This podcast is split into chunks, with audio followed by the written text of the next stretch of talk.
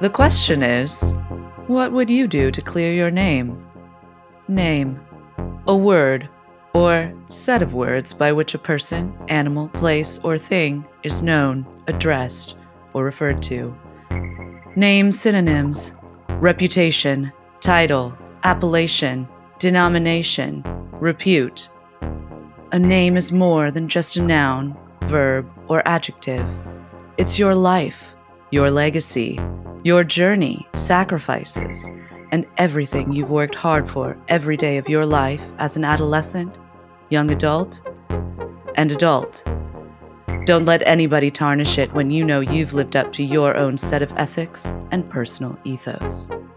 Christopher Dorner, Facebook post, 2013. On February 1st, 2013, Anderson Cooper, the gray maned queer son of incest tycoon Gloria Vanderbilt and anchor of the underground comedy cartoon Anderson Cooper 360, received a package in the mail. No, it's not the package that many of you dream he will someday receive. Instead, this package contained three items a sticky note that read, I never lied. Here is my vindication. Evans kicked the suspect. Respectfully, Chris Dorner. Attached to a DVD R with Chris Dorner exoneration written across its face, and an LAPD challenge coin with what appears to be four bullet holes punched through it. The DVD contained an excerpt of a deposition given by Christopher Gettler, a deposition that Christopher Dorner believed would show the world that his hand was forced. I'm Liz. And I'm Brace. We're joined by producer Young Chomsky. And this is True TrueAnon, colon, Moderate Rebel, the Christopher Dorner story.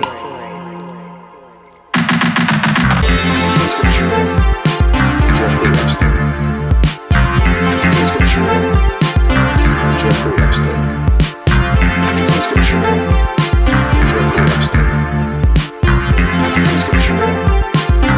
Jeff Jeff Jeffrey.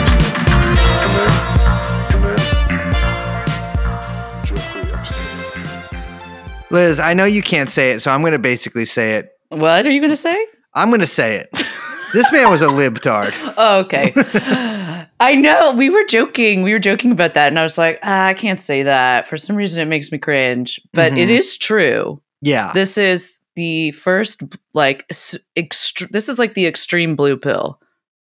This isn't a blue pill, baby. This is a blue bullet shot at the blue line across the golden state of California. I'm dude, being a true crime podcaster. I don't know how they do fucking rule. Here's the thing. I don't I have never listened to a true crime podcast. I don't think Uh-huh. well, maybe I have for like research for episodes we've Well, there'll be made one. Uh, there'll be one made about you someday, baby. Oh, n- hey, what?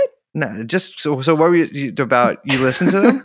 so so I don't know like I'm like there's okay, there's the old school true crime genre, which Mhm. is in my opinion classico style, yeah, which is like E True Hollywood Story, uh, you know, Dateline, Frontline, those always have like a, in a like a brief like snippet of a cop during like the previews. It's being like it was the most gruesome. I've never seen anything like Yeah, it in yeah, my yeah. career. and there's like a ripped like newspaper headline. yeah, yeah. Yeah. And like some kind of crazy like like crazy you know sounds going it's always on at like 3 to 4 to 5 p.m on like Mhm. th- some network you've never heard of that's like an offshoot of tbs Yeah. or whatever so there's that genre and then there's like the new true crime genre which is Mhm. like we're wacky wackos yeah. and look at all these people in portland getting murdered or like whatever like i don't understand like how it evolved into that Listeners, if say. if you want to uh, commit a true crime yourself, or at least have the urge to do it, I urge you to to uh, look up the most subscribed to podcast on Patreon. What's I it called? to call true them crime. True crime. True crime obsessed. Oh, true crime obsessed. Um, yeah. They remind they look like um fuck, what is that like Nickelodeon cartoon? Is it Nickelodeon? Uh, I'm just I don't know. Dan Schneider. No. What is it's it? like a recent one with the like it's like an atom it's not it's not Nickelodeon, but I Big know it's a cartoon and it's like atomic characters. They're like No. sci- mad scientists who oh, are like Rick and Morty. there we go. Yeah, I don't know. I think you're wrong about they that. look but like Rick and Morty people. Yeah. Yeah, They're okay, like yeah. they're like extremely le epic. They're I, like I thought you meant they look like the, characters from Rick and Morty. so no, no, like, no, I no. They look like yeah, yeah, yeah. Uh, They they no, no, no. They look like they they look like Rick and Morty vibe. yeah, They're like if Rick and Morty was set in Portland. They're basically Mhm. the like le epic bacon dark version of Listen Brace. Is yeah, what I'm saying. yeah, yeah. you see a yeah. photo of them, you're like, holy god, this is you know the Seinfeld episode where it's Bizarro World. I reference it constantly on this podcast. Mhm. Well, that's This is- also just sort of a reference to Bizarro World Yeah, from Superman. Seinfeld. Yes, yeah, Yeah, yeah, yeah, yeah, But I always think of the Seinfeld because it's so funny. These are our Bizarro characters. This could be us and another. I mean, I think a lot more. They're more people successful Listen, like by many degrees. Yes. Anyways, what would you do to clear your name, Liz? What would you do to clear your name? Probably not a lot. Yeah, yeah. I know. I mean, I'd probably, you know, here's my thing. You know what's easier? Mhm. Changing your name. You know what's even easier? Uh, making like a few Facebook posts that are vague about like, uh, there's two sides to every story. Mm, Uh, you know, she's really mentally ill, sure. and then disappearing for a few years, and then reinventing yourself as like a like an anti woke guy. yeah, totally. That's what I would probably do. Well, I think that's safe. That's a safe Yeah. route. I, it's well trod. So today we're talking about a man who did. Uh, I don't know if he really did much to clear his name, but he killed a Mm. lot of people. Yeah, he did kill a lot of people. Christopher Dorner. This is like this. It's funny because when we were looking this up, I mean, I fully remember this very well when it was happening. It's crazy to me that this was not that long ago. No, but it was my head- also yeah. 10, almost 10 years ago. In my head, this was like, no, it was like oh, literally nine years ago, or it was Yes. nine years and a month ago. It was, but to me, in me, this happened in like 2009. Yeah. I was shocked to remember that it happened in 2013. Yeah. Obama years. Yeah, I was. That's probably my least recollected year of my life. 2013? Yeah. Mm. Um, and so I, but I still remember this happening. It was big Yeah. news. And more than that, I sort of remember the celebrations of Christopher Dorner uh, Mm. across essentially everybody I knew. And Christopher Dorner is one of the sort of few spree killers.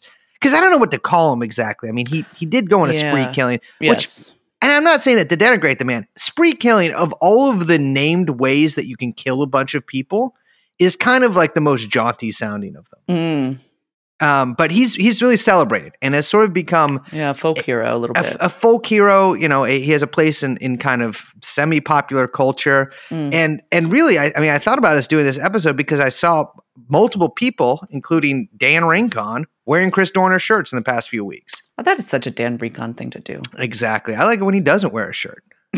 I um I also think that this we were talking about this because uh, a couple things came to my mind. One, this was one of the first instances of kind of like a collective live internet like sleuthing happening as Mhm. this was going on because as we'll we'll detail like later on in you know I think the next episode um you know the manhunt lasted for quite some time and so there was a lot of people click clacking on Mhm. the old tippy tappers Yeah, they did. They they did do that. no, on Reddit and stuff, like kind of like Yeah. live investigating as this was going on. Um, that was kind of like a first. and it also really presaged another, uh, let's say, mass casualty event that Mm. happened uh, just a short while later, where Reddit definitely covered itself in glory by doing some ill-advised investigations. I'm talking, of course, about the Boston bombing. Oh, yes. Yeah, this was a wild year. And I think for us, like, we don't usually cover, or we don't, I mean, I don't think that like mass shooting sprees are really our bag. Um, and true crime certainly not not really but Mhm. this this you know as we walk through this there's a lot to talk about here from chris dorner himself to los angeles and the good old shiny blue lapd to the kind of media spectacle that surrounded this and i don't know what else to say what you said the libtarded nature Yes, there you got me to say good. it It feels good to i say don't it. know it feels a little You get a pass on it. Yeah. No, but just like how extreme. I mean, we'll go through his manifesto, if we even want to call it that, later Mhm. on, and all the people he shouts out. Very bizarre case. Yeah, I think we should just get straight into it too. Yeah. Okay. So Chris Dorner, who is he? Chris Dorner, well, all right. First of all, I really wanted, I fucked up by not uh, structuring the notes in the same way that he structured that part of his manifesto that you I read, know. which is that everything is written like a fifth grade paper. Like I know. Definition- Webster's dictionary. exactly, yeah. Yeah. um, but no, Christopher Dorner was born on June 4th, 1979, in New York City, but raised right here in Southern California, I think mostly by his mother. Now, the early thing, or excuse me, one of the things about Chris Dorner's early life is that there's actually not a ton of reporting on it, or at least not a ton of detailed reporting on it.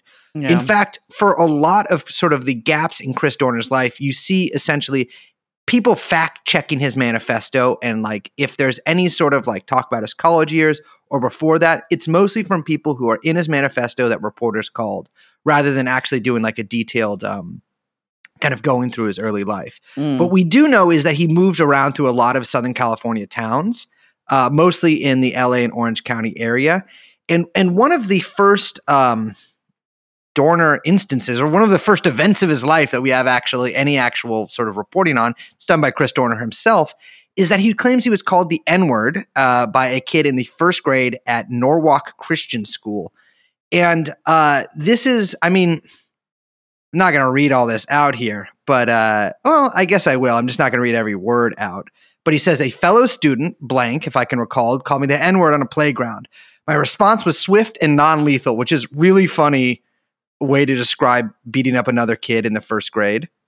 Uh, I struck him fast and hard with a punch and a kick. He cried and reported Cop it to a teacher. Exactly. The teacher reported it to the principal. The principal swatted blank for using a derogatory word towards me. He then, for some unknown reason, swatted me for striking blank in response to calling him calling me the N word.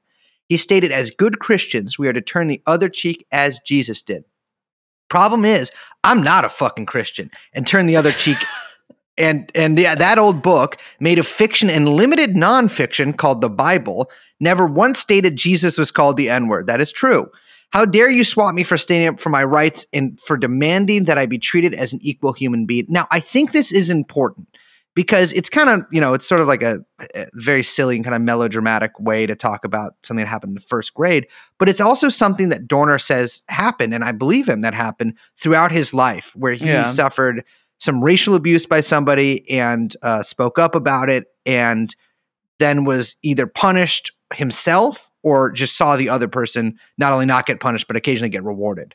Yeah. I mean, we say it's a silly way to write it, but he's obviously, I mean, the whole manifesto he's writing as a report, right? It's in the language and kind of structured a little bit as a police report, hence the, you know, non lethal, the way he's kind of reporting, like, by the books, ma'am. This is what the, you mm-hmm. know, this is A, B, and C and D that went Yeah. down. Gotta say, though, the Bible, that's a proper noun. That should be capitalized. Yes, it should.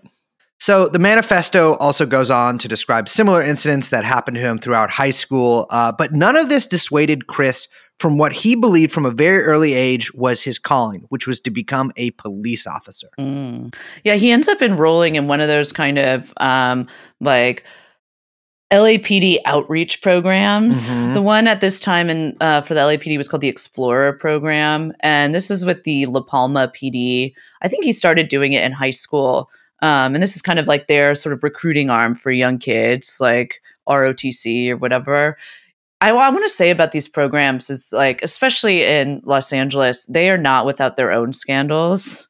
In 1998, there were eight LAPD officers assigned to the Explorer programs at both Rampart and the Northeast divisions, and they were accused of 95 counts of misconduct related to sexual assaults of at least three kids in the program. In 20 in 2005, uh, an officer who ran the youth program in Devonshire, which is also in California, was arrested and pled guilty to sexually assaulting seven kids in the Explorer camp. And those weren't even like the first or only allegations. There were uh, some from the 70s. There were five officers from the Hollywood division who were charged with unlawful sexual intercourse, which, by the way, I'm not sure what that's rape Yes. uh, for with underage girls in the scouting program. There was one that was like it was the guy who was actually running. All, it was the head cop who was running all of these programs. Uh, a bunch of these charges were eventually dropped just because none of the witnesses would testify.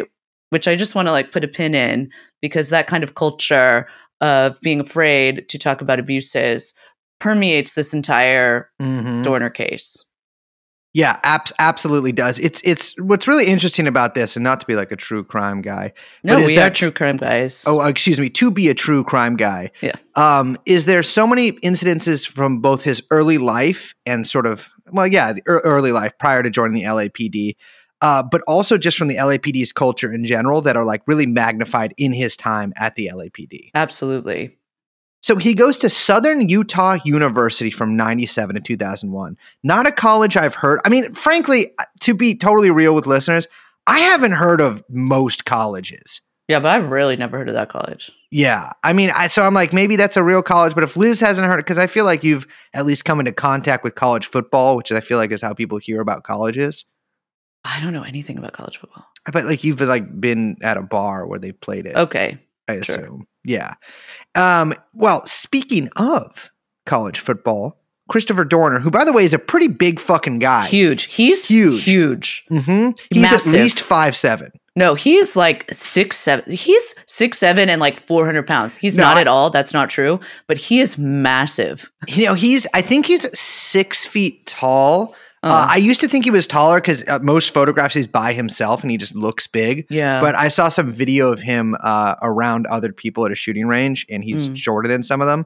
And then I saw something that said he's six foot. So I think he's six foot, but he's like 240 pounds. Oof. The guy is built like a linebacker, uh, which he is was. I have no idea what position he played. Yeah, me neither. But he was on the football let's team. yeah, let's say you know what? Let's say he's a linebacker. Why not? And then, so Liz, you know how people will be like, I joined the army so I could go to college, right? Yeah. Yeah. totally. Imagine, imagine, we don't mean imagine you go go to college, and then you're like, oh, I should join the join the armed forces. Oh, like you get into the armed forces at college. Yeah, like afterwards, Yeah. it says it seems like a stupid. So he joins the Navy Reserve, Mm. which is, well, you guys all know what I'm thinking. Uh, he wants to become a helicopter pilot, and he heads for training at an Air Force base in Oklahoma. He does not become a helicopter pilot. I can't figure out why. I, I ended up spending a little too long looking into it before I was like, you know what? There's more important things to do. Um, but the one notable thing about his time in Oklahoma is he and a fellow trainee make the newspaper after finding and turning in $8,000 that they found in an envelope. I gotta say, like everything about this guy, he really is like, and you you see this come through in the manifesto in various ways. But he's really like Mr. By the books, likes the rules. Like Yeah. everyone should be following the code of honor, and like the problem is when people don't follow the rules and things go wrong. Yeah. Like he Yeah. like really is like you know like yeah finding eight thousand dollars, not taking it, turning it in, like reporting it, doing everything by the books, almost autistically. I'm just gonna say. Yeah, yeah, I think that's fair enough because he does seem to have a big, like most of his major complications in life come from his struggles with other people not following like the written procedure for something, or or just the general sort of like moral course to take. Right. The spirit of the law. hmm So he didn't end up becoming a pilot, but he did eventually run gate guards as an officer. Now, I want to be clear here. I support gate guards. If you are a member of the armed services, armed forces of the United States of America, and you your job is to ticket other soldiers, make Mm. their lives harder, arrest them, and prevent their friends from seeing them at bases, then sir, I support you. This is a pro gate guard podcast. Hell, you're signing up right now. I, I will become a reserve. If I could be a reserve gate guard and just give guys in their fucking what's the their Dodge Chargers just fucking ticket after ticket. Oh, one mile over the speed limit. I'm sorry, that's against the U.S. uh, CMJ or whatever code of conduct. I don't care. You're going to prison. You're losing your pension. You're gonna I'm get fucking sent- your wife. I'm fucking your wife. Yes. this is also a pro Jody podcast, but that's neither here nor there. So he he he becomes a a sort of officer in charge of gate guards. Remember, this guy is in the reserve, and so he's a, I assume working other jobs while doing all of this. yeah. It's a little unclear. Um, he wasn't exactly an elite trooper, and he didn't see any combat, but his training was at times fairly extensive for an, a naval reserve guy. He achieved expert pistol and rifle marksmanship, and you know, if you take a look at his medals, he doesn't really have anything extraordinary. You know, No. he seems to be like a thoroughly average. Uh, I don't know what they call them in the Navy. Uh, sailor. I have no idea. Officer. Officer. Yeah, well, he's an officer, but I don't know what they call them in general. Uh, and you know, frankly, it's none of my problem. And as we can see, as you will see in our second episode, the guy was anything but a competent sailor.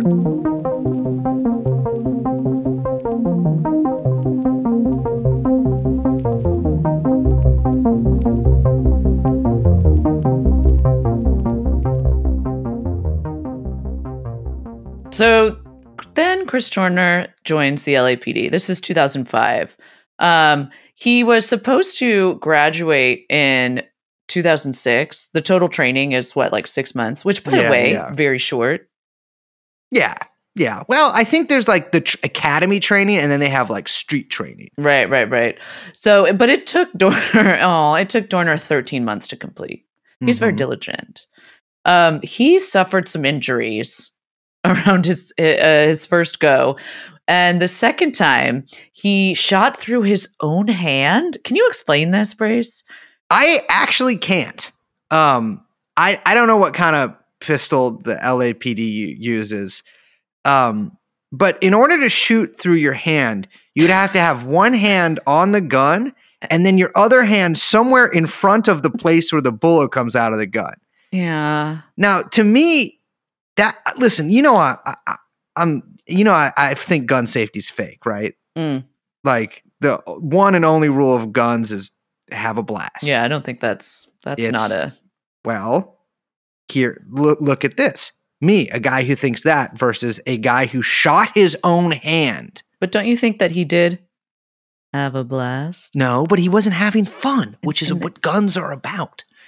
Yes, I know he did. I have no idea how the trying fuck to do he my shot little true crime puns. I have no idea how he shot his own hand. Yeah. Um, it seems that that is something like, by all accounts, he was not the, the greatest cop in the world. Right. Um, that to me, if I was going through training with this guy, I'd be like, damn, that Yes. Keep That me away from that. that is very st- a stupid thing to do. Yeah. I've never seen anyone do that. I've seen people do. I, you know, I actually am very safe with guns, but I have seen people do some very unsafe things with guns and never come anything anywhere close to that. Mm.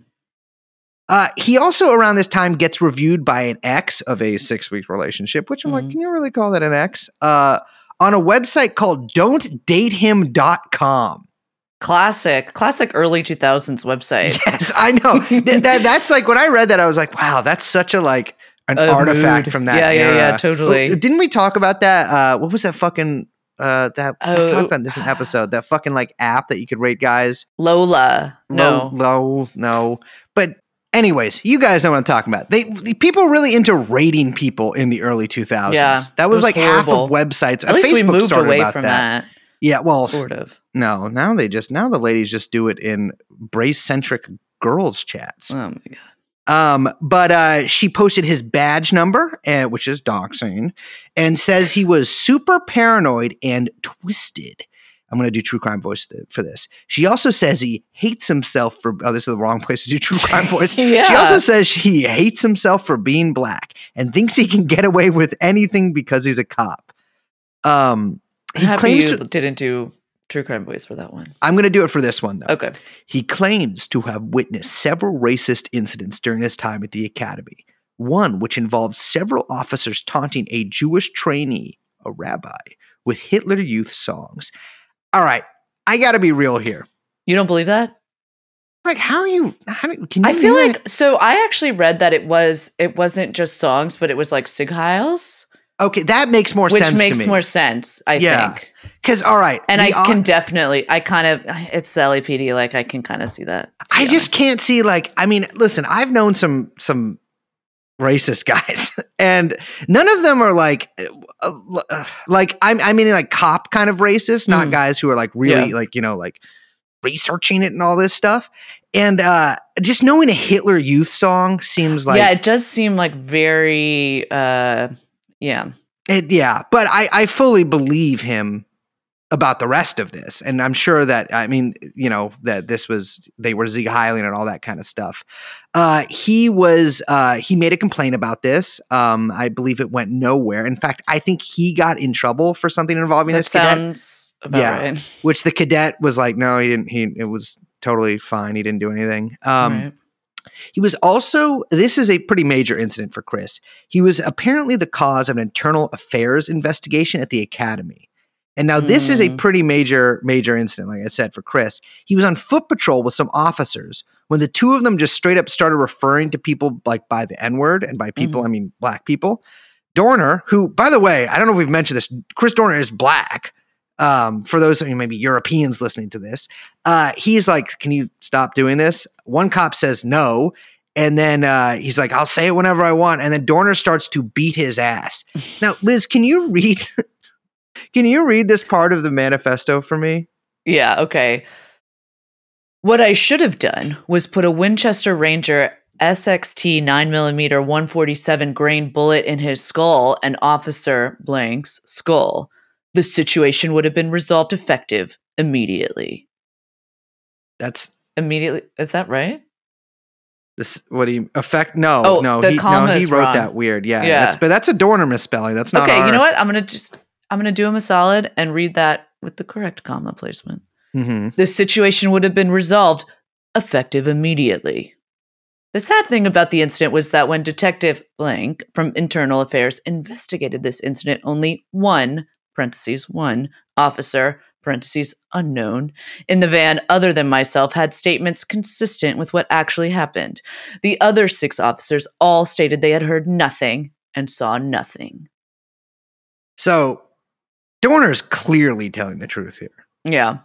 This is one of the most realistic uh, depictions of anything like this happening that I think you could have even imagined, right? Yeah. I mean, I, you can picture a cop saying every single one of those things. Absolutely. I want to also point out the situation would have been resolved effective immediately is I mean that's cop that's cop terminology for uh, uh, like cop terminology for like okay this guy would be killed but also that's like pr- that's like how cops approach situations like this. To say Yeah. we need to resolve it effective immediately means shut it down, kill the guy, put it to bed, put it to rest, Yeah. like end it, Yeah, yeah. right? Um, well, these two cops were put to rest, and by rest I mean desk duty, which I gotta say, cops are always complaining about.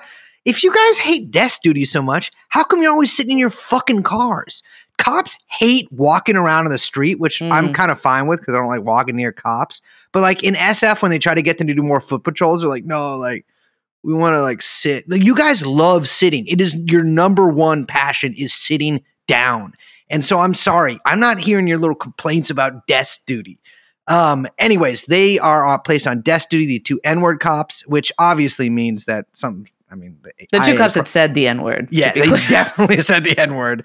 Um, and they had their salaries paid by the Los Angeles Police Protective League, which is the name for the police union there. Dorner at this point gets, you know, he sent he spends the next few months training out on the streets, but basically gets called up for active duty with the naval naval reserves. Mm-hmm. Goes to Bahrain. Which what are you doing over there? Give me some Bahrain, Yeah. please. No. Okay. Don't say please. Okay. Well, I mean, well, then I then give. Then Okay, give- he gets back from Bahrain after Mhm, about a year and marries a woman named April Carter.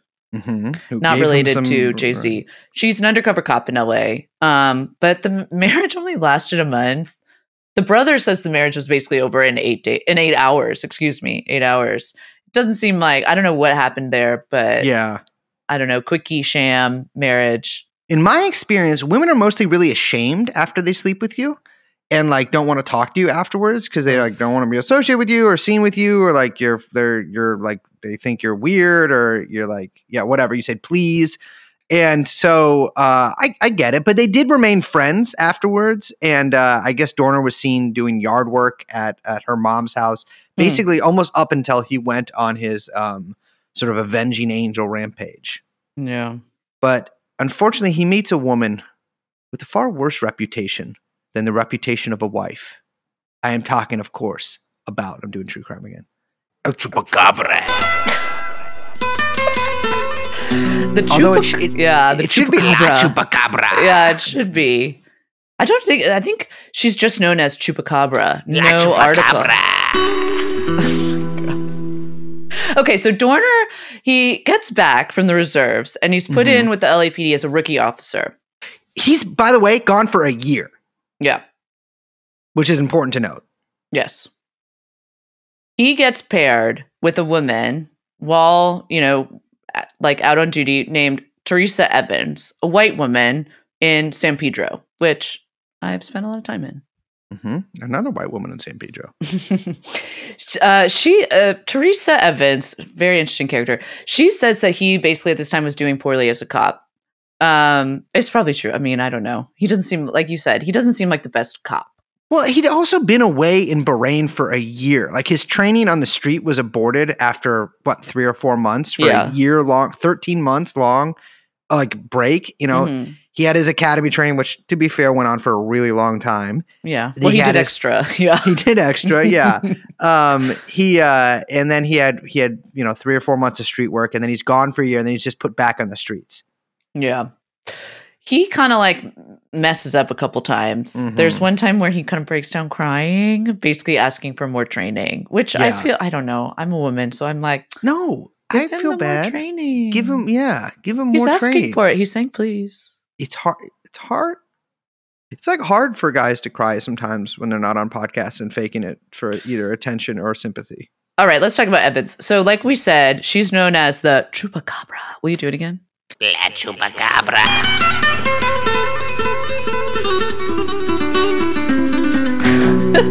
Every time it's different. Uh, well, I'm Um, trying to. I'm trying to get more. La, la chupacabra. Now, Dorner claims in the manifesto that, and this is a quote from the manifesto, she intentionally, quote, ripped the flesh off the arm of a woman arrested for battery, parentheses, sprayed her neighbor with a garden hose. Knowing the woman had thin, elastic skin, she performed an Indian burn to the woman's arm after cuffing her. That woman was in her mid 70s, a mother and a grandmother. As a fun note, I just thought, found this like to be a fun little cute thing. Uh, Indian burn is actually known in Bulgaria as the policeman's glove. Really? Yeah, which I believe. I call it a Belden spell. I've ever given Oh you one of those. God. Stop. I, they call dude. I am the. I'm the. Oh my god! Next time I see you, Liz, it's on site for Indian burns. oh, please don't. Those, that's that's awful. Yeah. Uh, he claims that Evans was basically demoted for performance issues, implying that she was taken out of the patrol for like these kind of concerns, that she was getting, you know, complaints or other officers were noticing that she was the chupacabra. Which Mhm. apparently she like Dorner says that she welcomed that name and would like laugh about it and was kind of yeah. I mean, it is pretty badass sounding. To Yeah. Be fair. Um, so unlike many of our listeners of this show, she was in a relationship. And her boyfriend is a guy. I think that is just another one of those little LAPD things that's very indicative of um of what Dorner's talking about his manifesto Yeah. and the reasons he did what he did. She's dating a guy named Dominic Fuentes, uh, who's also a cop, uh, who was accused but not actually tried for uh, for jury tampering after he'd approached jurors on a robbery trial and told them about the defendant's robbery convictions, even though those weren't evidence or prior convictions, even though those weren't evidence at at, at the actual trial. Yeah. He like straight up like approached them. And at one point, I think he did it a couple times. One of them, he just went, How's it going? And then flashed a thumbs up or thumbs down sign. That's a. I'm sorry. It's like. I, I, he the other the other juror that he that he like tampered with too. He also did a finger thing too. He's like he's been convicted this many times, and then showed out his finger.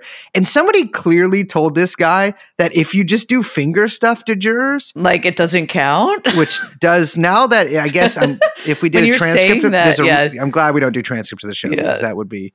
Yeah. if you I- do finger stuff to jurors, by the way, listeners, it does count. to be clear, though, Fuentes was not just like a random guy. He was the arresting officer of the robber. Yes, yeah, yeah, yeah. And so he was a he was a desk jockey at this Yeah. point himself. Um, on Ju- on July 27th, an incident happened that would forever change Christopher Dorner's life and the landscape of Southern California. okay, we're talking about the arrest of a guy named Christopher Gettler. Mhm, Um, this was at the Doubletree in San Pedro. That's a hotel.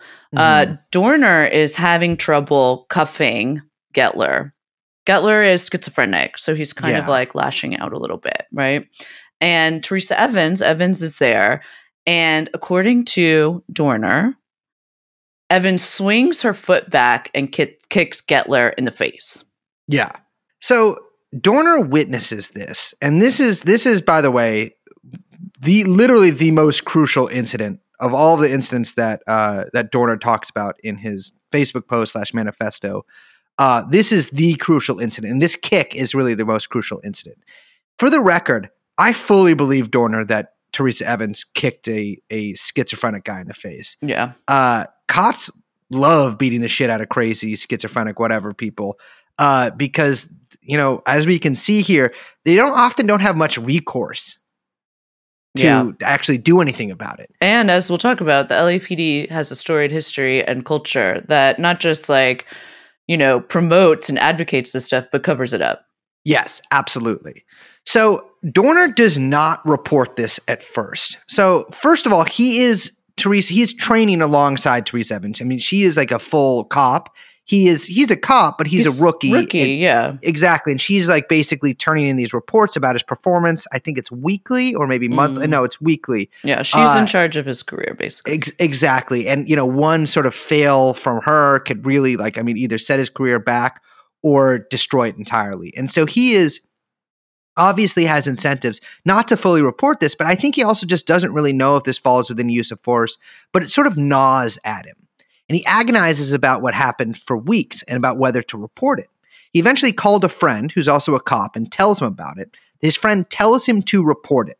Now, this is like he. This isn't you know from Dorner's mouth or anything. I mean, he does talk about this, but this is also from the from what we know of from the appeal and the testimony of his friend. Mm. Uh, so Evans had told Dorner the day before he reports the incident, so the day before he actually goes and reports it, a couple weeks after it actually happened, that he was in danger of getting an unsatisfactory evaluation, which would have sunk his career before it even started. I think that she knew that he felt uncomfortable with what happened. Mm. And I mean, this is not a guy who was very adept at hiding his emotions.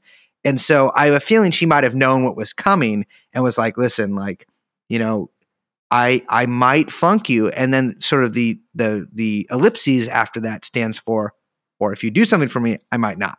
Right, right, right. So Dorner was terrified, but he reports it to his captain. And according to this captain, whose name is Demings, he Dorner begged him not to say anything for fear of retaliation. Right? I mean, yeah. I, I think it kind of it doesn't go without saying we should say it, but like if you're in an organization like this, and it, it's not just cops, it's it's it's really any sort of like tightly knit and very insular organization. Um, there is quite a lot of incentive not to rock the boat, especially if you're new and somebody else has been there for a long time. Um, they had an unequal uh, power power dynamic relationship. Yeah. Uh, but he, he's begging the captain, like, not. He's like, I have to tell you about this, but please don't do anything about this. Uh, I'm concerned because you know Teresa Evans has a kid. I don't want her to get fired or anything. I just thought this was concerning and that you should know about it.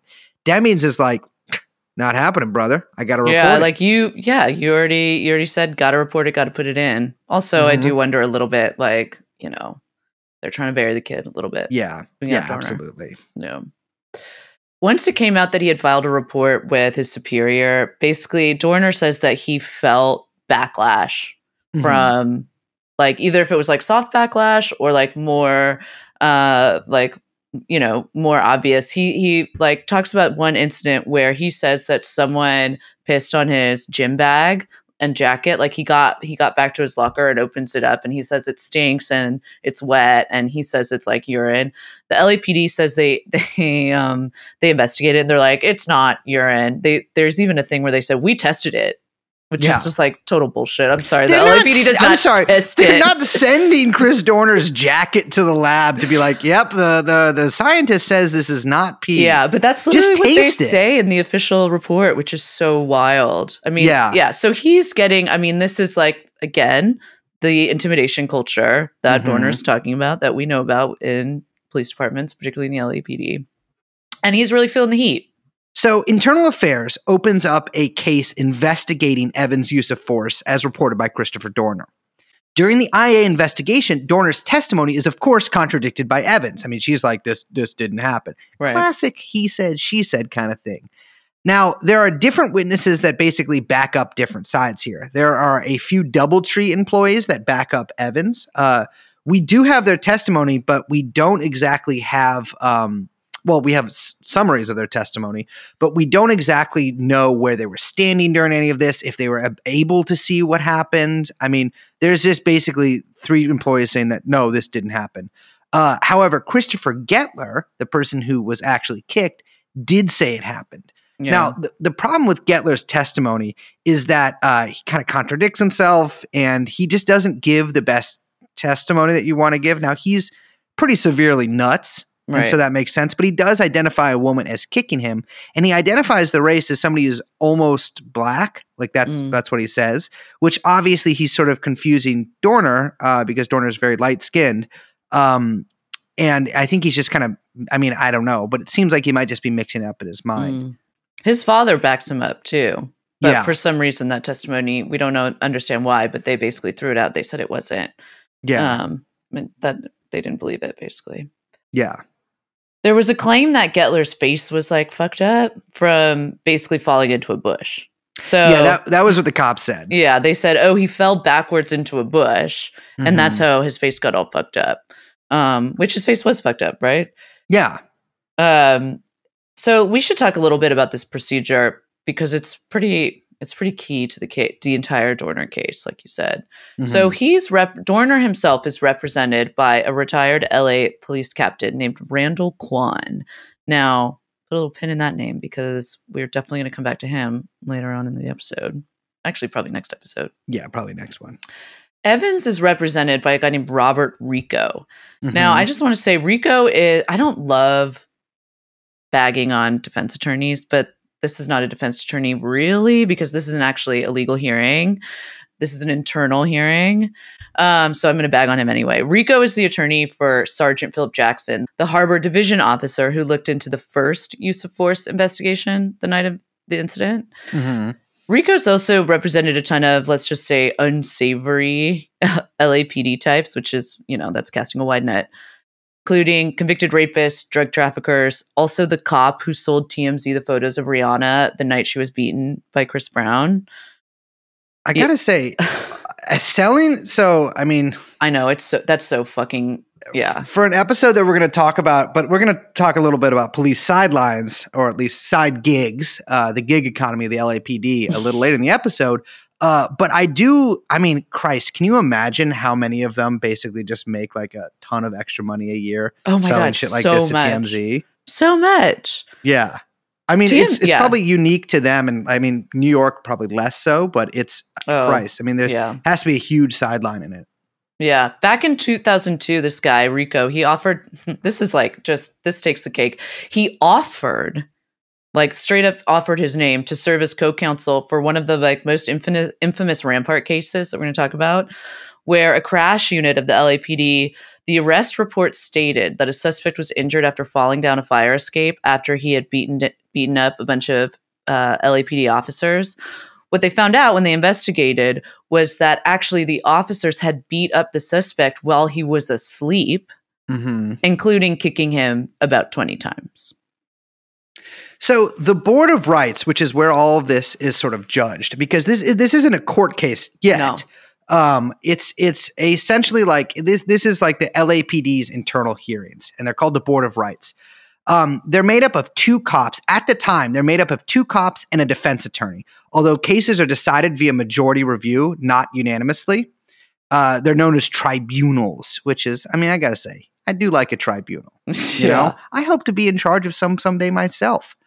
Um, the accused, which in this case is Evans, gets to choose two of the three judges from a randomly selected group of four commanding officers.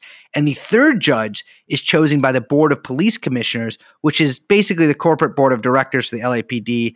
And then from there, they choose from basically self selected community representatives, which is like politicians, ex judges, uh, former cops, shit like that.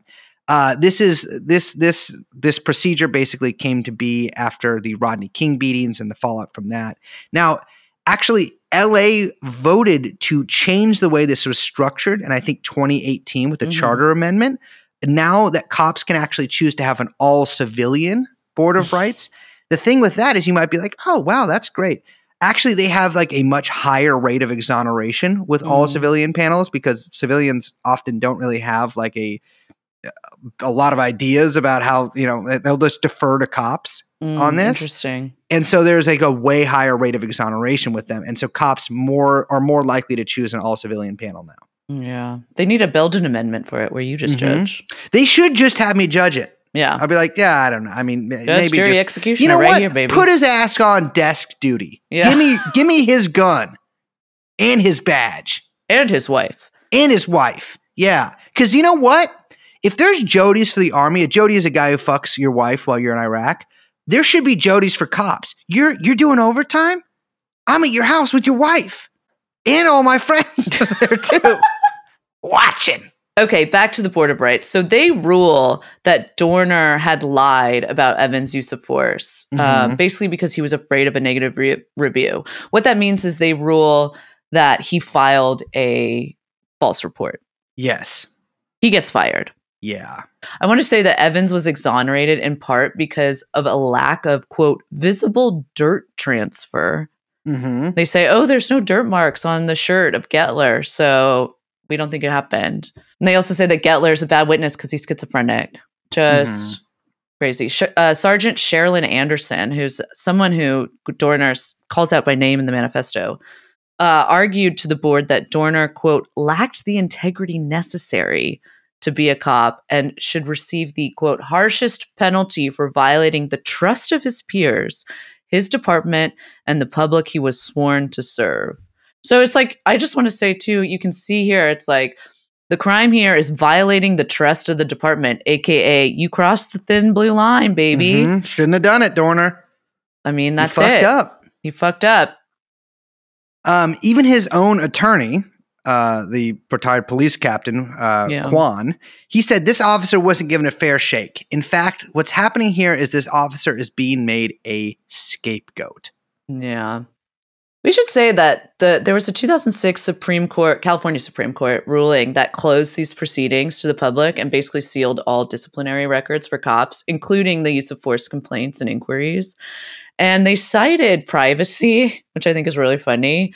Um, but really, it was due to excessive lobbying from police unions, basically across the state. They all kind of like, you know, banded together, band of brothers. Mhm.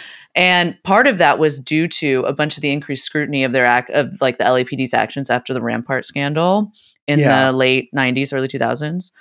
So the only way the public ever sees any of these transcripts is if someone in the LAPD basically leaks them to a friendly media outlet or to an outlet that's interested in publishing them, which is actually what happened in the case of Dorner. You mentioned the Anderson Cooper uh, Mhm. DVD at the beginning. He actually sent it to at least three people that we know of yeah. uh, Anderson Cooper. There was a reporter at the K- at KTTV uh, in LA, and his former youth police program mentor. Mhm. It seems pretty clear, and a lot of people have alleged. So I'm just reporting that that way more people received copies of these DVDs, including the LA Times, although they didn't run them. But Hmm. KTTV, KTT, I feel like there should be another T in there. KTTV no. doesn't really roll up. No, you just have to put the emphasis on the second T. KTTV. Yeah, that's better. KTTV. Yeah. Yeah. KTTV actually published the full deposition on YouTube in 2013, which is they first of all they're the only outlet to do so, and that's the only way anyone has ever actually seen all of this stuff. Yeah. I'm going to say we're going to link that. And you know what? If I remember, we will. That's nice. And if we don't, just search Chris Gettler deposition, which is going to take you the exact same amount of time Yeah. as it would to look in the show notes. So I don't want to hear any complaints. In fact, it takes even more time depending on what podcast app you're using. Just putting that out there. Don't yell at me. So Chris Dorner appealed this decision, right? Because Yeah. one thing about court is that you can appeal. And Yeah. appeal and appeal and appeal. Well, but it's not that wasn't a court. So when he does appeal it, it actually Mhm. goes to real court. Yes.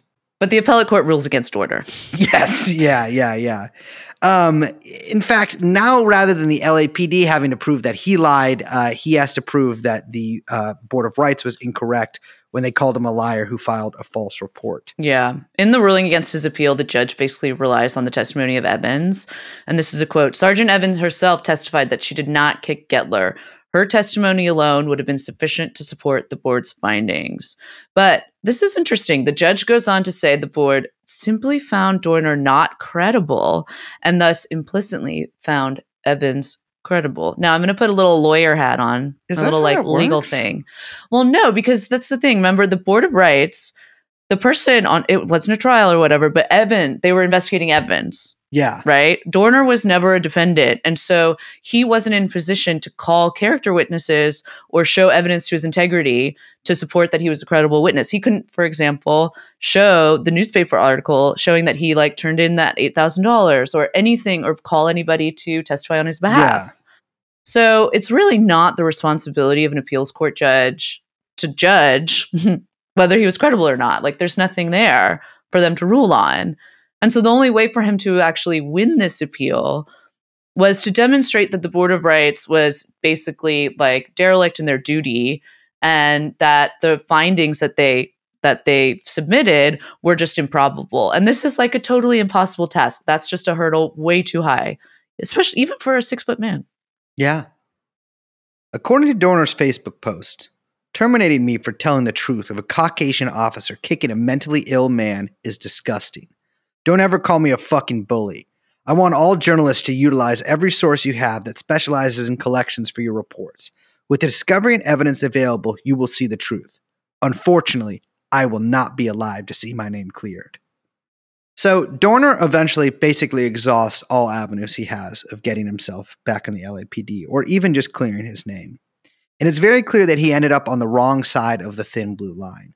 Now, something we've discussed about Dorner, I mean, and it's pretty apparent from Media's manifesto and just having even a cursory knowledge of the LAPD or police departments in general, is that Dorner was somebody who was really straight and narrow, who believed, you know, in this a rules-based international order. And uh, well, kind of. I guess he, I, I guess he did. We don't know his foreign policy view. Well, views, yeah. I mean, he, he did join the navy, so and go. I guess he got the Iraq. he was a real extreme Yeah. radical centrist. We'll say Exactly. Yes. But he believed in the rules and he believed that the rules prevented him. The real rules should have kept him in the LAPD, but the unwritten rules, the thin blue line, he was Mm. on the wrong side of it and he got left out in the cold. Yeah, he gets officially terminated for filing a false report. And it's interesting because they could actually have charged him because that's Yeah. a crime, but they didn't. And I think they didn't because that would have meant going to a trial before a judge and jury and a real investigation. Mm-hmm. So he tries to appeal the case for years and it just goes nowhere.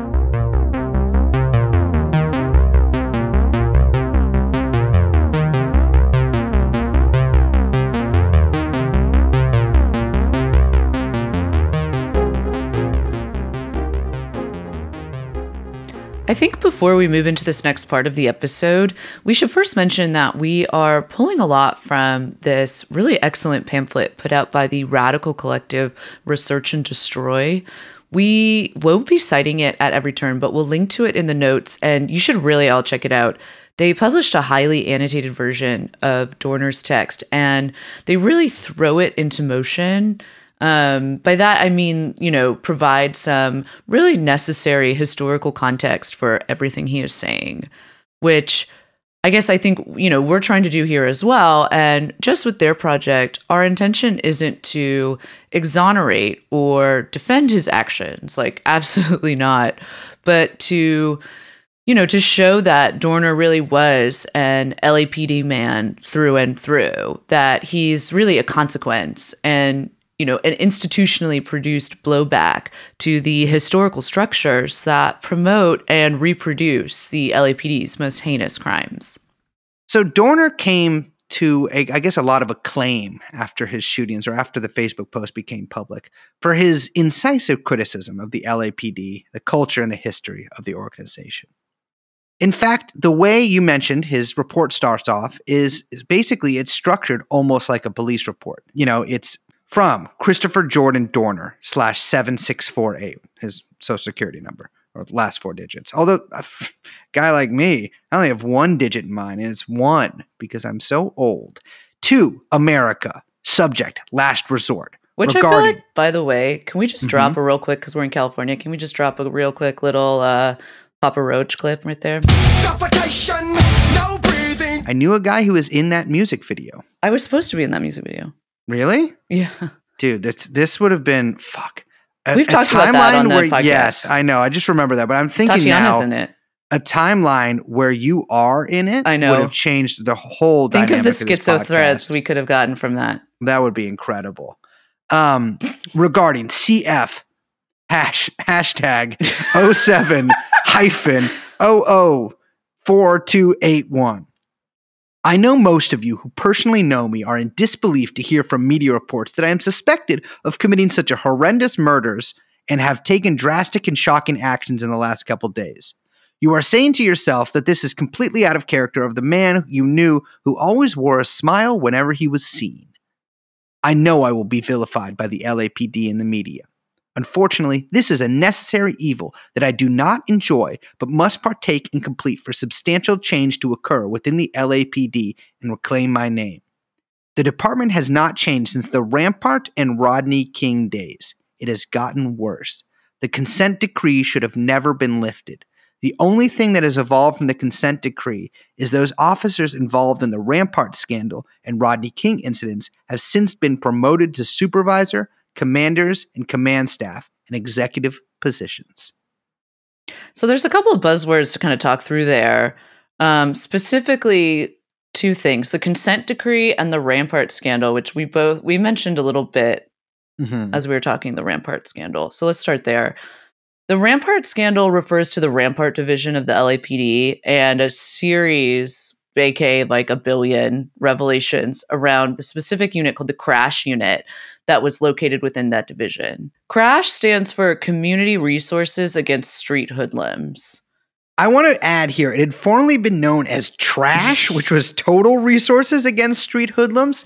And I got to say, all right, these were not good guys. In fact, they're famous for being bad guys. But you gotta, you gotta like those. I know. come that's on, how, that's why they had Bratton come in is just to clean up like how Yeah. they name things. Um, and and well, this doesn't really have to do with this, but I did convince my friend the other day that I I hang out at a crane, and that I hang out with these two A guys. crane? Named, yeah, just like I hang out at a crane sometimes, and met these two guys named Barf Bag and Dump Truck, and then like one or both of them really wanted to go on a date with her, and she was like, "Well, who? I mean, who are they?" Like, and I had to keep the lie up for as long as possible. Was she Um, seriously being like, "Whoa, Barf Bag sounds cool"? Well, no, she's just like, "Who? Are you showing my picture to these guys?" I was like, "Yeah, I showed your picture to these guys at the crane." She's like, she's like thinking to herself, like, I guess Miss Drunk Truck, I could do it. I'm like, I dude, they're cool. Like, yeah, I mean, barf bag. I mean, they call it's ironic. He never barfs. Oh my god. Okay, Rampart. So I just want to say, set the stage here a little bit. The Rampart area, it's basically just west of downtown LA. It's basically Mhm. downtown LA.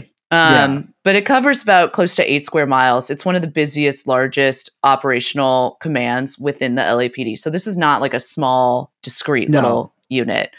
At the end of the 90s, there were basically more than 400 sworn and civilian personnel assigned to it alone. So it's pretty big. Historically, and especially during the late 80s and 90s, this area had one of the highest crime rates in the city. Yeah, And specifically since the mid 80s, there's just like, I mean, everyone knows there was a huge ramp up, no pun intended, hmm maybe pun intended, uh, in, of gang activity in the area. You know, you got narcotics trafficking, weapons trafficking, all the usual gang shit that I think everyone knows about. yeah. I mean, th- there's like all these estimates that there were like eight thousand active gang members in that area Mm. uh, during this time period. I have no idea if that's true, uh, but I mean, certainly, like you know, it could be. I mean, I just have no idea how the fuck they get those numbers. Um, but uh, but certainly, it was like it, it was. I mean, you know, d- not to exaggerate, but there was a, quite a lot of gang activity in the area. Yeah, absolutely. Later on in the manifesto, Dorner specifically calls out some cops. He writes The department has not changed from the Daryl Gates and Mark Fuhrman days. Now, I'm sorry, I'm laughing because Mark Fuhrman, I mean, everyone knows Mark Fuhrman, right? He's the detective in the OJ case who was put on the stand basically only to reveal not just his own disturbing history of racism, neo Nazism, sexism, violence, corruption, all of that, but also like the extent to which the LAPD would toler- tolerate and cover up for him and like his ilk, which was pretty Yeah. pretty shocking revelation at the time. Daryl Gates was the infamous former chief of police of the LAPD from the late 70s to 1992, I think. This is the guy who invented the SWAT team. It's a lie. I invented the SWAT team. And he also invented like an intelligence division within the department. Um, he used it to spy on people he called subversives. He's defended the use of chokeholds, saying, and this is a direct quote from him Blacks might be more likely to die from chokeholds because their arteries do not open as fast as they do in normal people. Yeah, he created and defended the crash units that are basically at the heart of the Rampart scandal. I want to say, too, just real quick, this isn't in our notes, but we should mention the LAPD. I mean, it's it's kind of unique in in the kind of grand landscape of United States police departments that it's basically used as training ground for new police policing techniques like rollout of new weaponry and new kind of crowd control techniques new all, like all of it Mhm. um it get it has a shit like shit ton massive amount of federal contracts and it's one of the first places that the feds were really like dumping military grade weapons into neighborhoods of course, a long history. Um, I mean, much like you know the Chicago Police Department, the New York Police Yeah. Department, long history of working very closely, uh, sometimes interchangeably with the CIA and the FBI uh, against subversives, whether they were committing criminal activities or uh, not. Yeah. Okay, back to Rampart. So these crash officers were, and I mean, extreme latitude was given to aggressively fight what they call gang related crimes. There's a point where the LAPD says that gang related crimes in the Rampart area fell from 1,171 in 1992 to 464 in 1999, which is an insane reduction that exceeds basically the crime rate drop citywide. And the reason for that is because basically all of the cops were just in the gangs. Yeah. And like not to be clear, it's not just like they were act the cops were acting like a gang. No, it's like the cops were literally just actual members of the literal Yeah. gangs. Yeah. I, I the the whole unit was out of control and there's like usually this like kind of you know we always talk about it this blurry line between the police or the mob in this case people call it gangs it's all the same organized crime and you know in this instance it was non-existent right this is also what that movie training day was based on Yeah. Uh, apparently, the Shield's also based on this, but I'll be real, never seen the Shield. i've never seen that I just remember that bald guy. yeah the bald guy The he bald did guy. good stuff for bald guys i think I I can't remember what his face. I know he was like a bigger bald guy. yeah he was a big Um, guy He was a big guy. well was he big or was his bald head just big Well, I mean, it's hard to have. I mean, there's there's little people with we, super faces, but um, but you know, I I think the man himself was was probably quite large. It would be too distracting for a television show to have a really small man with a really large bald head. I feel like that would distract. Sometimes it- you can't help it. Sometimes it you got to cast plot what you're point, given. You know what I mean? Yeah, yeah, yeah. We intimidate those who intimidate others. That's the Crash Division motto. Yeah, there's no way to describe this other than a mobbed up, highly, highly protected squadron within the LAPD that was just enforcing outright violence and chaos for drugs and weapons traffickers for basically like two decades. There's three guys who are kind of at the heart of the scandal this guy, Rafael Perez, David Mack, and Kevin Gaines.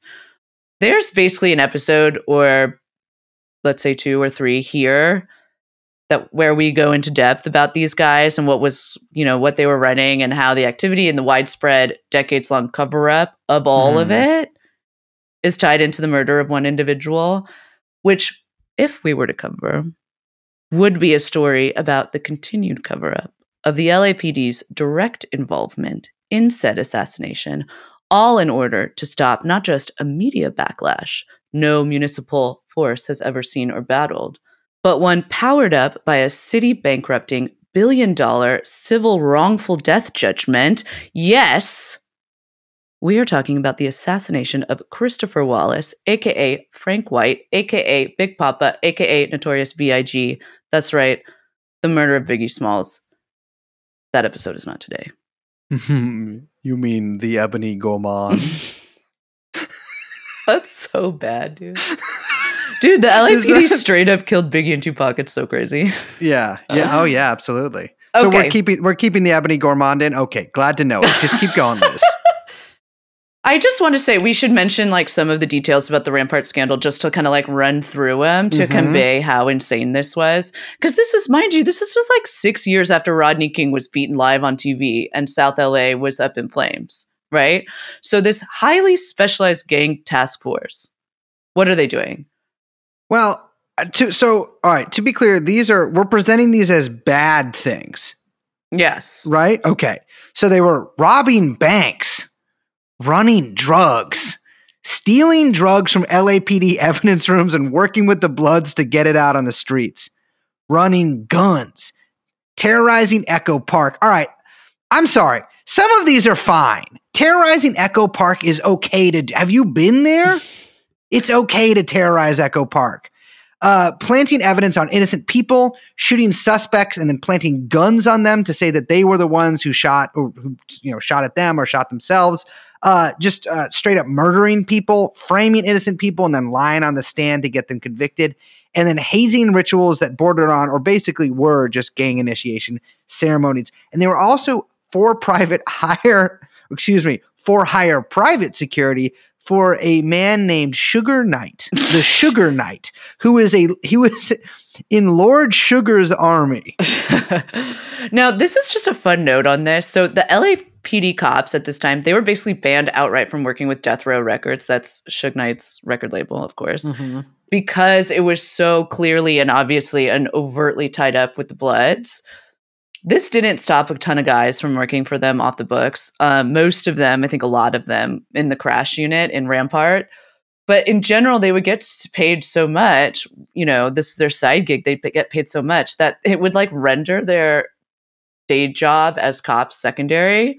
Right? It's kind of like I've said. I think I've said this before, but like when you kind of look at the checks on balance, like LeBron is actually just a shoe salesman who happens to play basketball.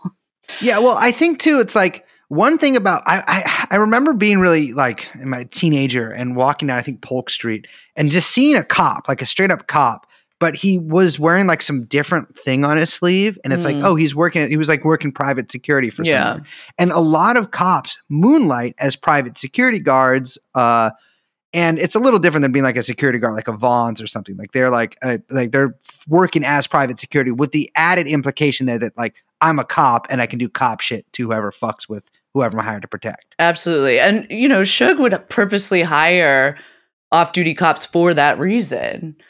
Um, one, it's funny because there's only one guy that fucked up in LA. Well, all of them fucked up, but I mean, one guy in the LAPD fucked up and accidentally filed an official permit request to work for Death Row when all everyone else was like, "No, you just do it on the side. You don't even ask Just for do it exactly. you don't ask for permission. You ask for It- forgiveness." yes. Um, this is a guy named Richard McCauley.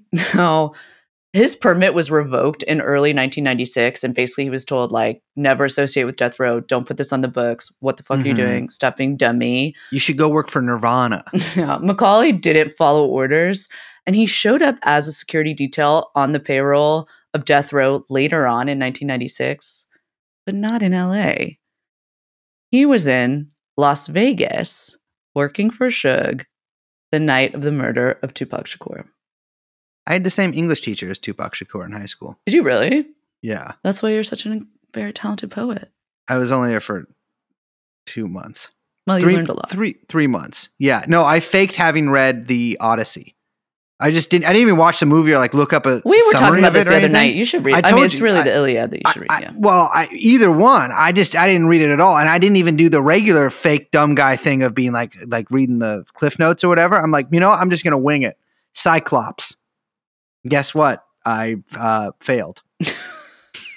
just totally failed, and they knew I didn't read the book, and I just insisted that I had the entire time.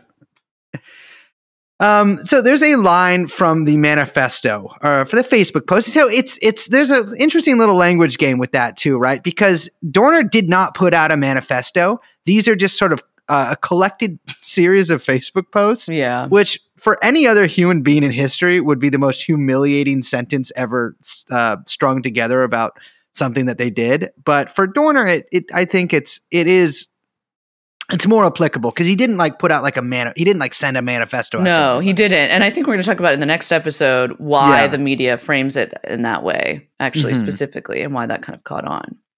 But he says citizens slash non-combatants, which is the hardest word in the English language for me to pronounce. Combatants. Com- com- combatants. Yeah, Uh, very weird.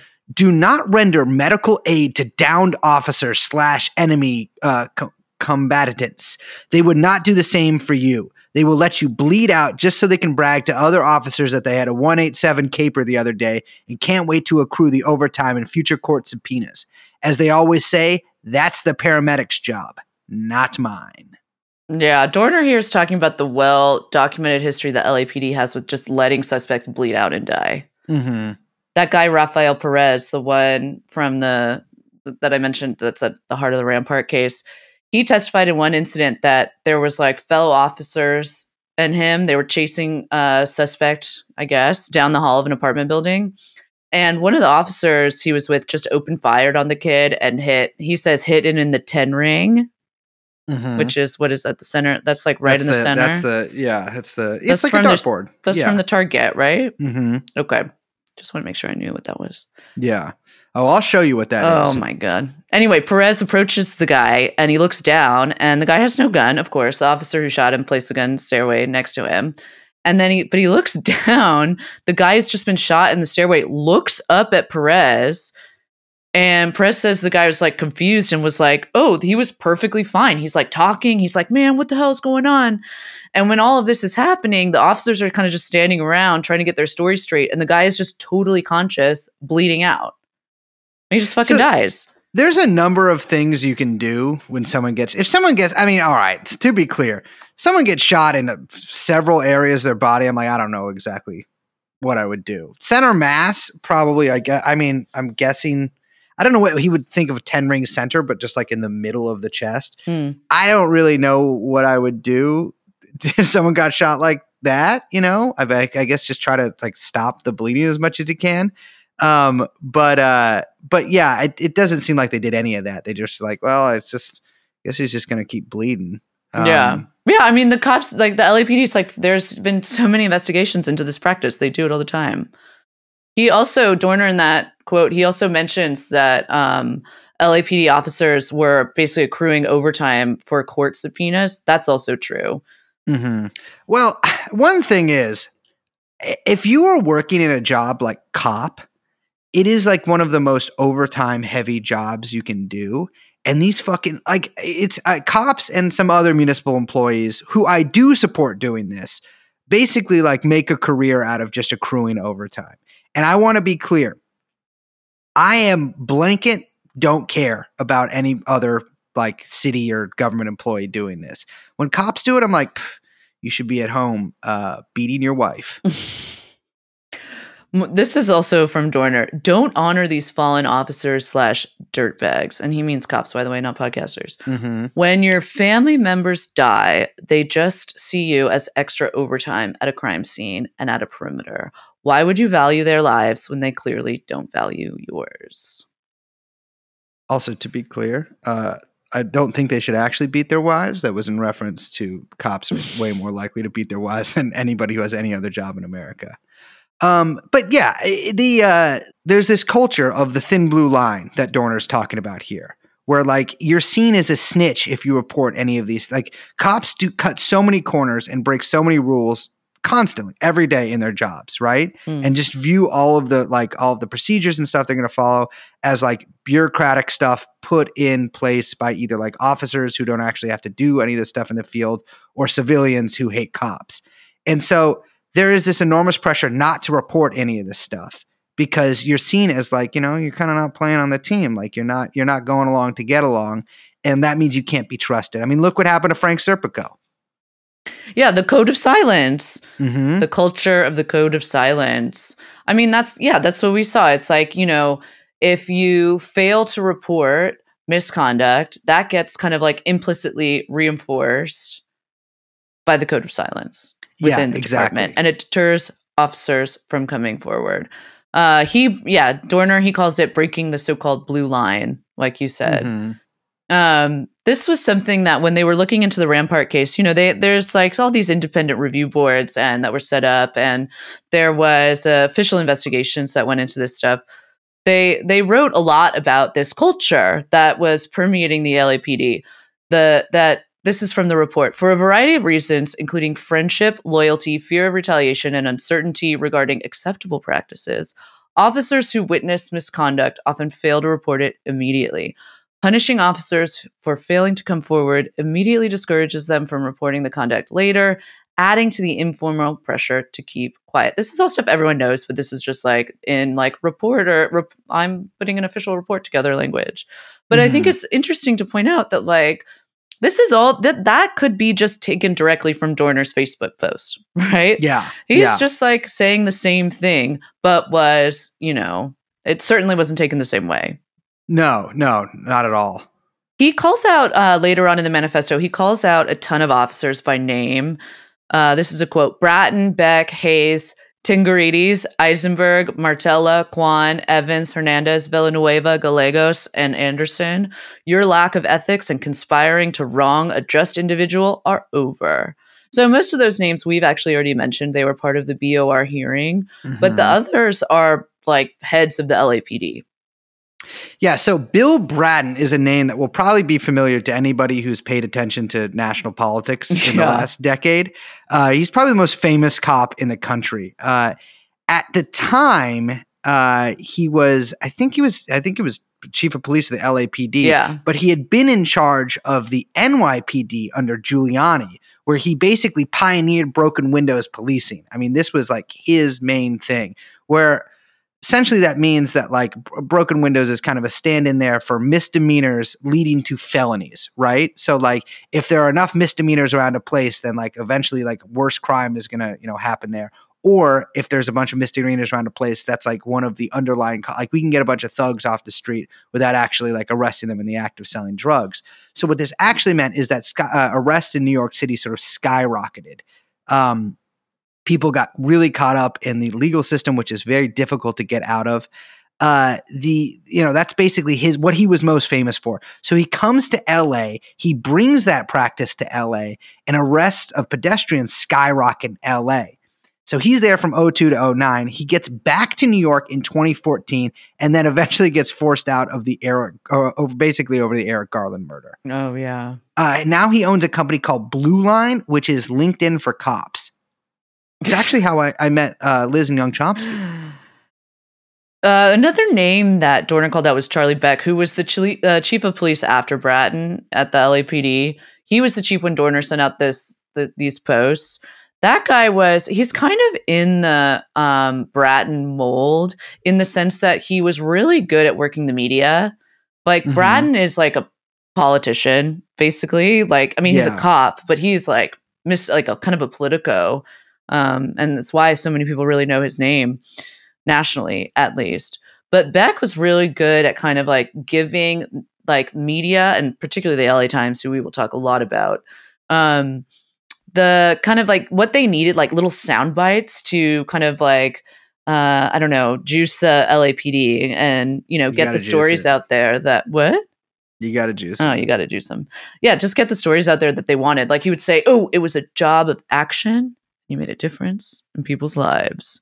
Or, you know, he was very famous for saying like, "We're changing the culture and we've got a majority minority police force." You know, just like basically ways of kind of politicking around all of this stuff and, you know, shut like shutting down, you know, accusations of racism, et cetera, et cetera, all of that. And then Eisenberg was another, he was a commanding officer of the North Hollywood division. He actually got famous for basically heading up the LAPD's 2000 task force for the DNC, where the LAP, he basically recommended that they like outfit the LAPD that was like, you know, going to handle these, the protesters and the security for the DNC uh, that year with like insane riot gear. Just like Mhm. basically, and as everyone knows, when you, you know, pump up the volume with that shit with cops, it always translates to more use of force on like Yeah. protesters and civilians, which is exactly what happened during that. It was insane. His task force is like raining rubber bullets on crowds and beating protesters and journalists with sticks. Mhm. So, a sort of consistent theme in Dorner's manifesto is that all of these wrongs that happen, these sort of like famous cases in the LAPD, uh, you know, Rodney King, Ramparts, uh, not only did what they basically covered up, but the problems from them got worse. Uh, the officers who were involved in these and involved in covering up these uh, these activities not only didn't have their careers ended. I mean, some of them famously did. uh, but were actually promoted and put into further into positions of power, solidifying sort of this code of silence, this you know the blue line that cops are on on one side of, and like really kind of tightening up the organization in a way that like you know maybe during crash things were getting a little too loose but the actual it has the effect of the cover up of those of those activities or the you know obviously with the i mean they're both very famous cases they weren't fully covered up but the reaction by the lapd to the public outcry over this and to all these investigations by the fbi and whatever you know doj uh, had actually this sort of like solidifying aspect to it Yeah, absolutely. I mean, there were still, you know, it's like the LAPD commission into this stuff didn't even answer like basic questions. There was this USC independent review that came out right at the same time as the official in- review of the Rampart case. And they was just like, how many officers were involved? How many officers knew about it? Was this happening in other units? How high up Mhm. did this go? None, none of that was even investigated because it's not Yeah. the point, right? This, you're like you're saying, the cover up is to kind of, you know, solidify and reconcretize the institution itself at a point of crisis. Like, here's a good quote from that USC review. The culture within the LAPD gave rise to the Rampart scandal and allowed it to remain undetected for so long. Every police department has a culture, the unwritten rules, mores, customs, codes, values, and outlooks. That creates the policing environment and style. The LAPD's organizational culture drives everything, including these scandals. And this is like effectively what Dorner would say 13 Mhm. years later. The thing is, though, I mean, Rodney King may have been a bad look for the LAPD and, of course, the cause of some pretty famous riots. But Ramparts and the Rampart scandal coming out, uh, which is, by the way, it's such an insane story how it even came out and all. like, yeah, it's a it- great. like, I mean, maybe we will someday do a series on that or episodes on that. it's great. yeah, it involves an incredible shooting on a highway uh, and Yeah. between two two off-duty cops. Versace Um, shirts, Yes, a uh, a, Tupac shrine. Mm-hmm. Uh, living with another man's wife. I mean, it's got basically it's it's like my. Well, it's really life- got a. It's got TrueAnon my written life all over it. story. Yeah. Um, there were a lot of lawsuits coming down on the LAPD after Ramparts came out because, bam, turns out that this, this sort of gang interdiction unit had actually just been members of a gang and uh, doing a shit ton of uh, shield style police work. Yeah, And so they were facing, I mean, the city of LA was facing just an astronomical uh, amount of money that they were being sued for. Yeah, DOJ had basically been investigating the LAPD since 1990, around 1996 for excessive force violations, in addition to pff, fucking bevy of other things. And in 2000, in like the waning days of the Clinton admin, DOJ basically threatened to sue LA uh, for, I mean, like uh, like you said, a litany of civil rights violations, Mm-hmm. um, including like excessive force, false arrest, you know, violating the Fourth and the Fifteenth Amendment, like serious things. And we mentioned that the LAPD, you know, they have a very, I mean, you know, as much as municipal uh, forces can, but they had a very cozy relationship with the feds in the sense that they get a lot of federal fucking money, a lot yeah.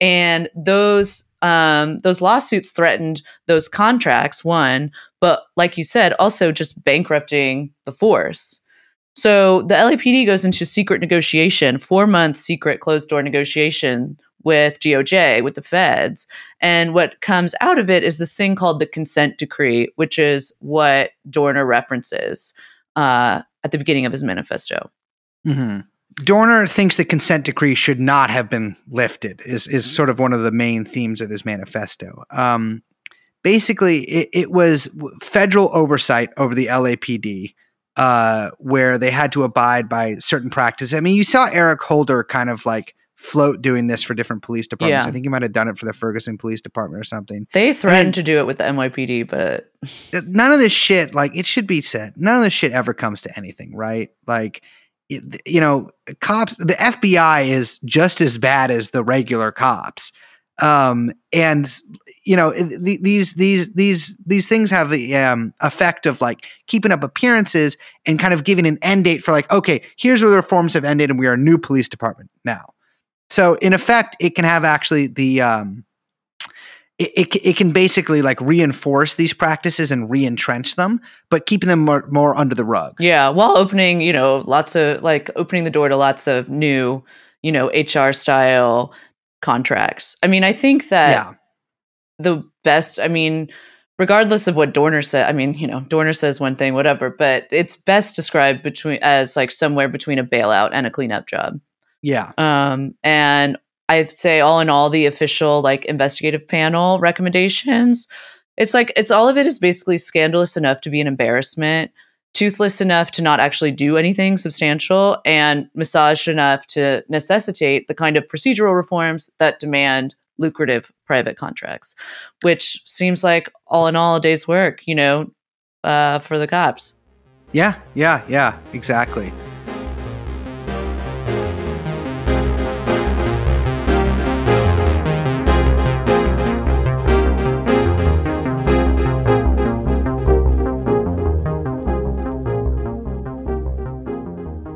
So, a lot of the attention, I mean, as as you can probably imagine, the LAPD has not cleaned itself up. I mean, the, the cops still just function the same way as they've always functioned. They do this is like this is how organizations like this work, right? So even if there's no like major rampart uh, style like huge public blow up in the LAPD, you can rest assured that all the shit, the same shit, is still happening. I remember I was um, trying to buy dope in Skid Row, which it still blows my mind that uh, that there's a neighborhood called Skid Row, um, which is not as uh, to be clear, like the Tenderloin, which I guess is San Francisco Skid Row, a much better Skid Row style Skid Row than the actual Skid Row itself. Uh, and a guy tries to uh, to steal my jacket uh, while I was buying dope from him, which was just like a really shitty cloth jacket that was like worth less than if he had not taken it. Um, I, he didn't get it from me, but this like police car just pulls up on the curb. Cops pull out with guns drawn and are just like, get the fuck out of here to me and just like start going to town on this. fu- They don't shoot him, but just like beating this dude's Yeah. ass and arrest him and shit. I mean, it's just like, it was, I, I had never seen anything like that. Um, the uh the the sort of focus now is on the LA Sheriff's Department. I mean, Mm. there is a uh, a sort of huge public push for um, uh, investigation to the LA Sheriff's Department. The LA Sheriff's Department is pushing back because of uh, sheriff gangs, uh, which essentially sound exactly like the crash unit, you know, sort of rampart style stuff. With you know, basically these gangs within different stations. You know, the, they have names like the Executioners and the Banditos, which, by the way, is already taken as the name for a gang. Mm. so it's like you really got to come up with a new one. Uh, but function precisely, you know, basically the same way. They also have initiation rituals, which uh, apparently can involve uh, killing people or you know arresting a certain amount of innocent people. Uh, you know, it's pretty it's pretty nasty stuff. Uh, the sheriff has been really fucking defiant uh, in talking about it. It's starting to get more attention. I think there was just recently a review where there was like they identified 71 officers who are in these gangs. They get the tattoos and stuff, but uh, you know, LA Sheriff's Department covers a bigger area because it's a county. LA City itself is is only a small part of the county, or not a small part, but it's not the whole thing. So they actually cover a much larger area than the LAPD Yeah. does. So in 2009, a federal judge finally lifts the consent decree. Uh, they note there's been significant reforms under Chief William Bratton. Hmm. This is Villaraigosa in 2009. Now, residents in our most crime plagued neighborhoods view our brave men and women in blue as partners, not adversaries. Our officers used it as a guide to change their culture uh, they basically they put in this basically the feds were like okay we're going to lift the decree but also we don't trust you so they put in a transition agreement to make sure that all these reforms or whatever got uh, put into permanent place that didn't end formally until may 2013 just three months after christopher dorner posted his manifesto on facebook targeting some of the reformers at the department and going out on a revenge killing spree, culminating in a fatal shootout in burning cabin at the hands of his former employer.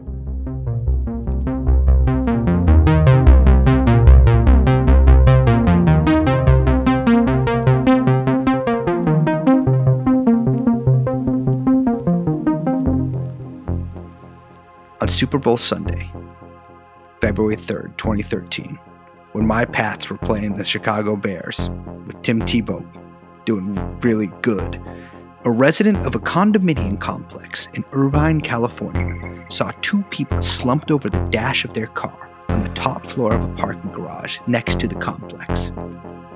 Police arrive at the scene. identifying the bodies as belonging to Keith Lawrence, a campus security officer, which is a policeman who is at school, and Monica Quon, a basketball coach at Cal State Fullerton. They'd been engaged just a few days before. They'd been shot at least 14 times, and their valuables were still on them.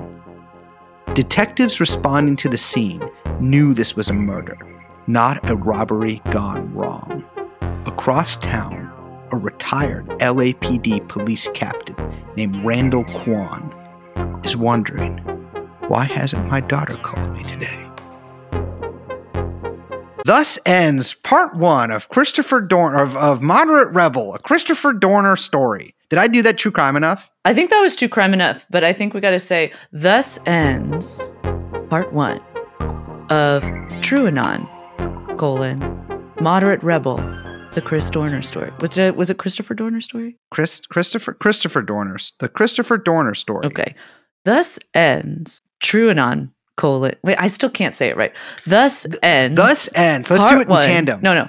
Thus, Thus ends, ends part one part one. of TrueAnon, True Anon, colon, colon, moderate moderate rebel. Wait, what was it? The moderate, moderate, mod, the, the yeah. Let's do all right. sorry, no, sorry. The mod, the The moderate the rebel. moderate rebel, The the, Christopher, Christopher Dorner. Dorner story. I'm Liz.